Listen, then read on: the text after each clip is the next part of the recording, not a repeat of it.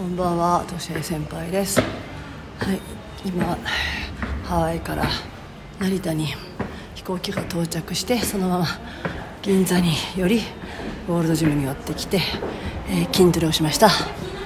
今日の種目は背中と尻です。あのなんでかっていうともう飛行機に9時間も乗ってると本当体を動かさなくて血流が悪くなってあの体が硬くなるんですよ。動いてる時よりも疲れる。動いていないんです。ずっと同じ姿勢でしょ？座ったままって。でまあエコノミーだったっていうのもあるけど横になれないんだよ。食べてもそのままの形。とにかく横になれないし立てない。トイレに行くぐらいにちょっと立つぐらいじゃないですか。体固まりますよ。あのたったたった。9時間だけでも動かないっていうのは人間にとって良くないことなんだなって思って今あの違うの。筋トレ終わってあ体がほぐれた感じですよね。あのねそういう時って体が疲れてるんじゃないんだよね。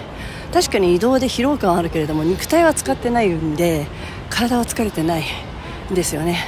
で時差だったり、まあね、飛行場のことだったりいろいろあのセキュリティチェックだとかチェックインとかチェックアウトとかって結構気を使うじゃないですか。頭は使うけど体は意外と使ってないというか全然使っていないしむしろもう同じあの姿勢をずっと保ってるとはいわゆるエコノミー症候群っていうのになっちゃうんですよ。でこれあの普段運動してたり健康な人だったらいいけどそうじゃない人っていうのはそこにね、えー、血栓ができちゃって固まっちゃってあと脳に血がいかなくなっちゃったりとかまあいろいろ良くないわけでとにかくあの体は、まあ、もうその行機に乗ることが多い人は必ずその前後には運動した方がいいよって話ですよ。たったたった9時間の話ですけどね。はい。で運動してきたらとても気持ちが良くて今はあの時差ボケと疲れが吹っ飛びました。で下半身やっぱりやった下半身動かしてないとやっぱり硬くなるし良くないよね。あの一番あのこの股関節の辺りの、あのー、血管ってすごい太い血管が流れているからあの血液が流れているからやっぱそこを刺激するっていうのはやっぱりあのあとにかく人間にとって必要なことだっていうことが言いたかったです、はい、あとはやっぱり鉄の塊の音が聞こえるとあ私は家に帰ってきたんだなと。自分の家に帰るよりもそのジムに帰った方が帰ってきた。そしてまして銀座の真ん中に帰ってくると帰ってきたと思うわけですよ。変態かもしれないけどまあ変態ですね。本当でも飛行機の中ってさその手を上げるも足を伸ばすもできないもんね。やっぱりね伸びもできないしストレッチもできないし、うん、本当にこれ、ね、なんとかならんもんかね。まあしょうがない。はい。とりあえず体がニュートラルに戻ったということとこれで今日はゆっくりぐっすり眠れて明日は自分の所属する体リバースのあのベンチプレスその前に朝会かな。なんか娘湯業がやる、えー、丸の内でやる朝会に参加してきます。テーマは何なんだろうか。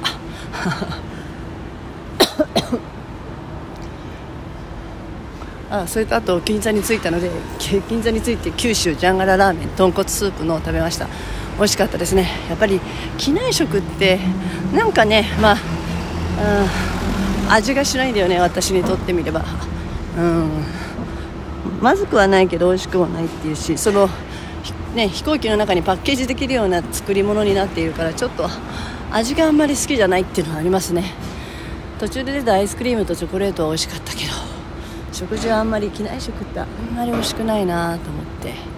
なので、えー、と銀座に出て九州ジャンガララーメンを食べてそれで、えー、筋トレをしました。やっぱりね筋トレはいいです。それしか今日は言えないかな。ちょっと今は。はいじゃあまた後で。そうですねあのハワイのハワイを振り返ったこととあとそうだなこれからの活動について自分がどうやっていくかっていうのをまたお話ししたいと思います。